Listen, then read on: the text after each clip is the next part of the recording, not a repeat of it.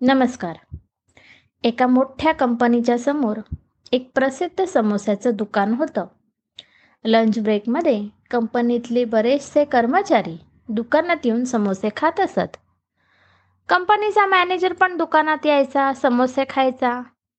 त्याचे आणि समोसेवाल्या गोपाळचे जुने मैत्रीचे संबंध होते. जुनी मैत्री होती त्यांची खूप.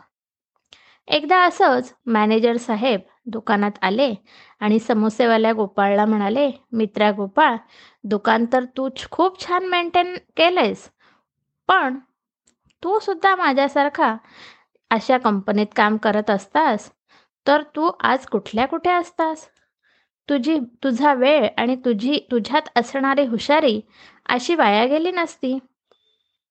तू देखील आज माझ्यासारखा मॅनेजर असतास. समोसेवाल्या गोपाळने खूप विचार केला.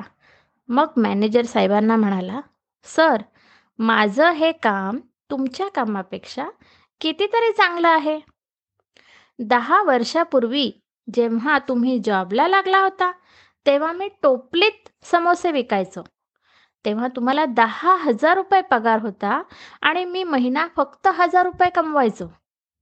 या दहा वर्षात आपण दोघांनीच खूप मेहनत केली. तुम्ही सुपरवायझरवरून मॅनेजर झालात आणि मी टोपलीत समोसे विकणाऱ्या समोसेवाल्यावरनं प्रसिद्ध दुकान थाटलंय.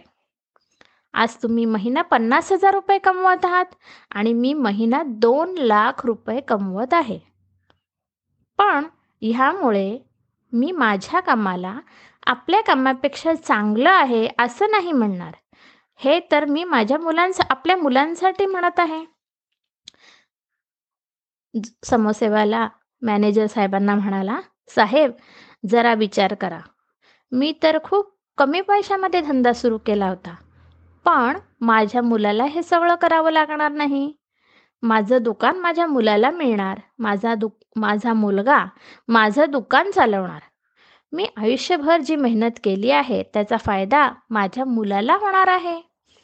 पण आपण आयुष्यभर जी मेहनत केली आहे त्या मेहनतीचं फळ मात्र आपल्या कंपनीच्या मालकांच्या मुलाला होणार आहे. आपण आपल्या मुलाला आपल्या पोस्टवर डायरेक्ट बसवू शकत नाही. आपल्या मुलालाही आपल्यासारखी शून्यातून सुरुवात करावी लागेल. मग तो आयुष्यभर आपल्यासारखाच मेहनत करून इथपर्यंत येऊन पोहोचेल. पण माझा मुलगा मात्र माझ्या या व्यवसायाला खूप पुढे घेऊन जाईल आणि स्वतःच्या कार्यकाला तो आपल्यापेक्षा खूप खूप पुढे गेलेला असेल.